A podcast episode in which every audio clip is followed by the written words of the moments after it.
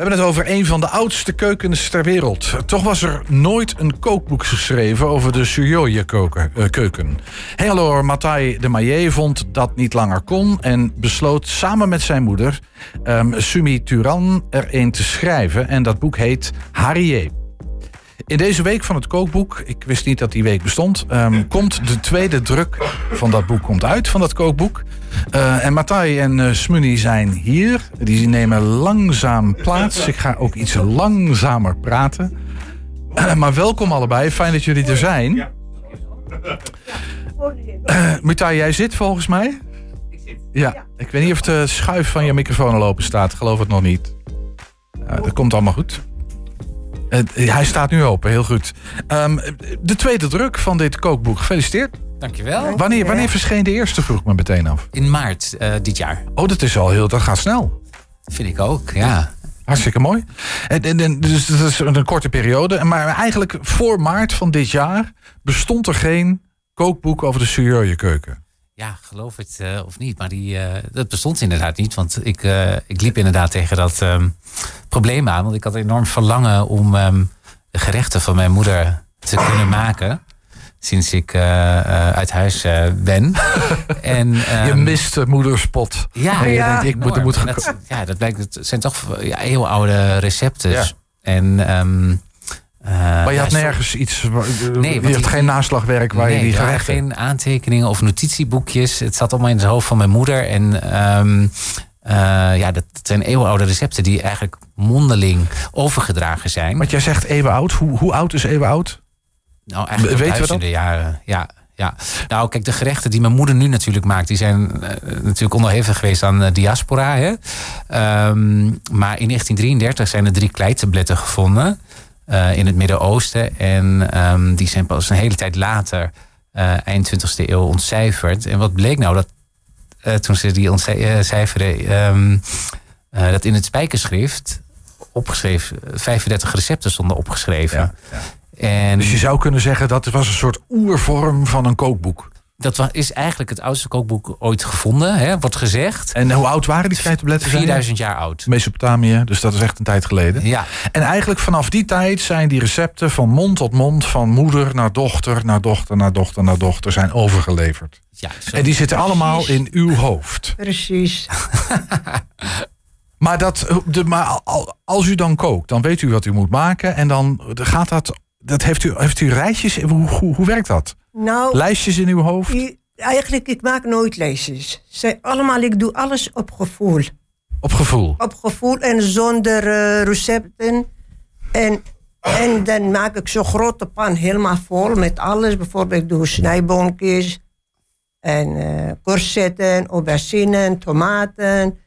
Uh, van alles wat. Ja, maar Zo dat, in een maar pan, dat, grote pan.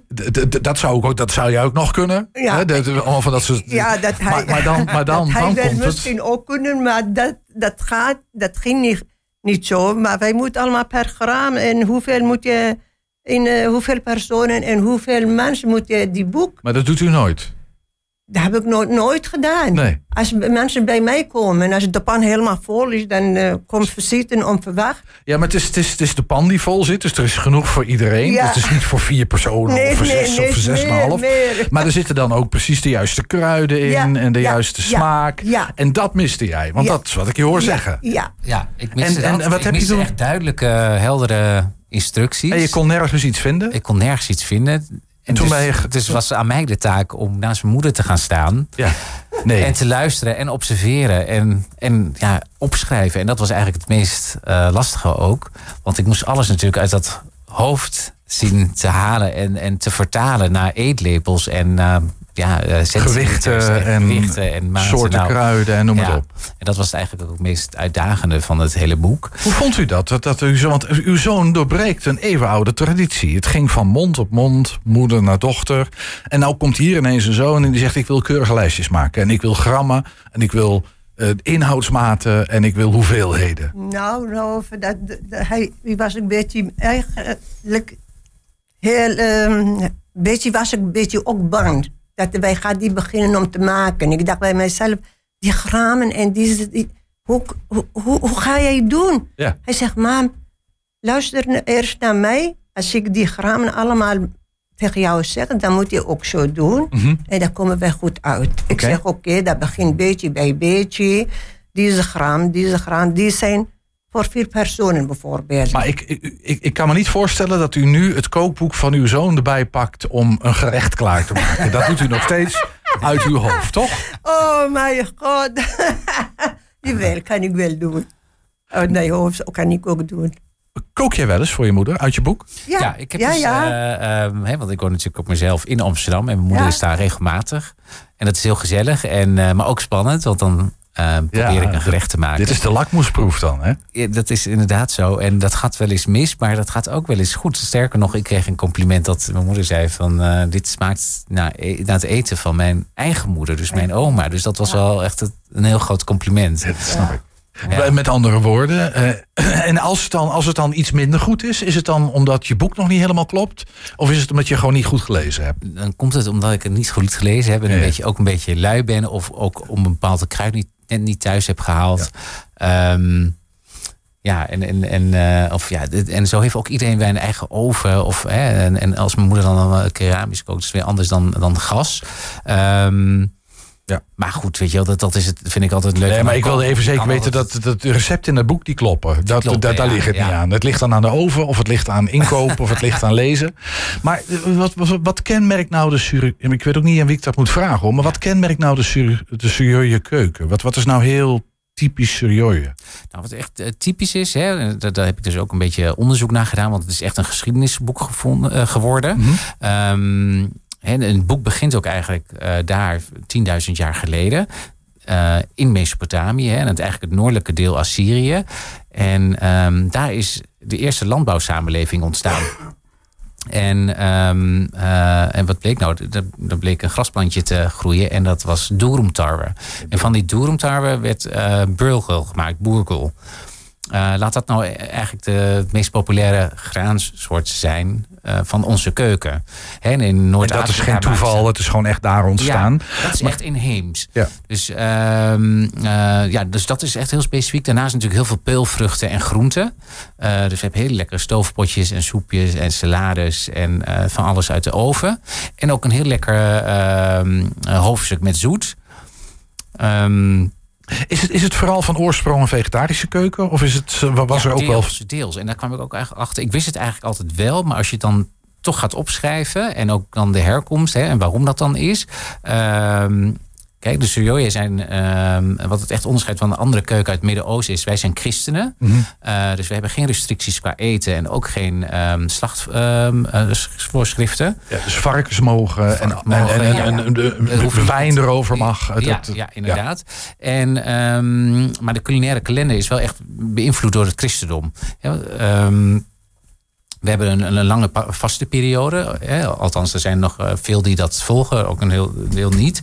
Ehm, als je die volgt, dan eh, betekent het dus dat je eigenlijk plantaardig eet. En de enige uitzondering daarop is vis. Ehm, dus er is een, een, een periode net voor Pasen en net voor Kerst. Dat zijn de wat langere vaste periodes. En ja, daar waren deze mensen ook heel inventief. Dus die eh, ja, was eigenlijk vlees was eigenlijk helemaal niet nodig. Of, Nee. of, of boter. Ja. Want je moest zonder toch een lekker gerecht op tafel Ja, zetten. Daar ja, kwam het om. Nee, nee, het is enorm. Als je, met dat kookboek en met het onderzoek daarna... heb je niet alleen recepten op papier... maar ook eigenlijk een enorme geschiedenis... van de ontwikkeling van die keuken heb je, Ja, heb je beschreven ja. en ontdekt. Ja. Maar zaten daar dingen in die voor u echt nieuw waren? Dat u zegt, ik, ja, ik heb het altijd zo gedaan... maar ik heb werkelijk geen idee waarom. Maar nu, nu weet ik waar dat vandaan komt. Nou, eigenlijk niet. Wat wij hebben begonnen, ik, dat, dat hebben wij allemaal ook eh, in Turkije gehad, deze dienen.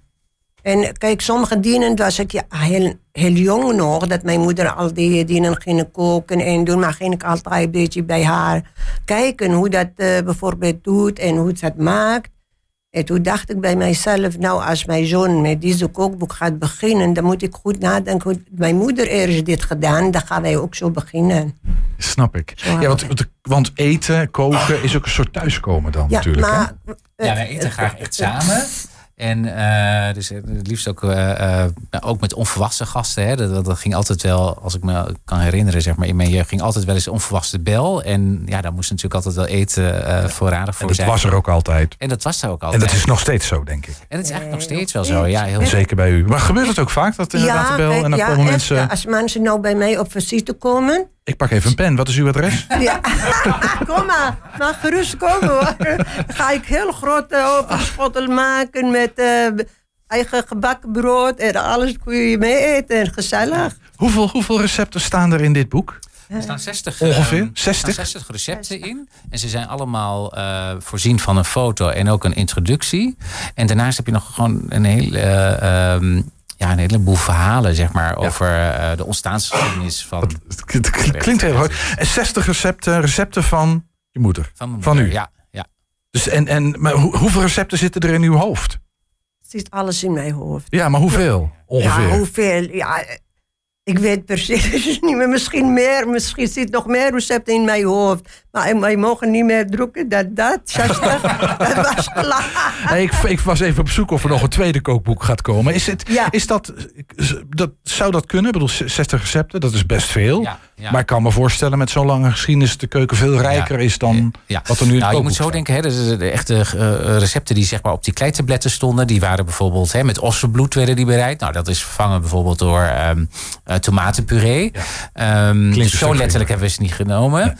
Eh, mijn moeder en ik, die hadden laatst wel van, nee, nou, dan waren we een gerecht aan het maken. Of mijn moeder thuis dacht, nee, waarom hebben- staat dit nog niet in het boek? Is ook wel heel lekker. Dus er zijn nog wel zeker wat Ja. recepten of varianten. Hè? Ja. Ehm, maar om het toch een beetje divers te houden, hebben, ehm, ehm, zijn we niet de diepte ingegaan bij één gerecht.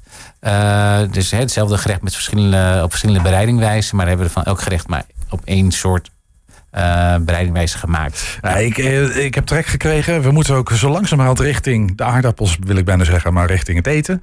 Ehm, misschien nog heel even kort. Dat boek te koop overal. Wat kost Het is overal te koop. Het is 33,99. Deze week gaan we eh, de tweede druk vieren. En dat doen we bij Atheneum op Spui in Amsterdam. Leuk. En het is ook eh, te koop bij Dille en Camille en bij Broekhuis hier in Twente. En ehm, ja, het gaat heel goed. Hartstikke goed. Dus Atheneum in Amsterdam. Dat is een gerenommeerde boekwinkel.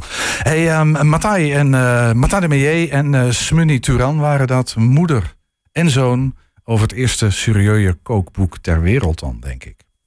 Dankjewel.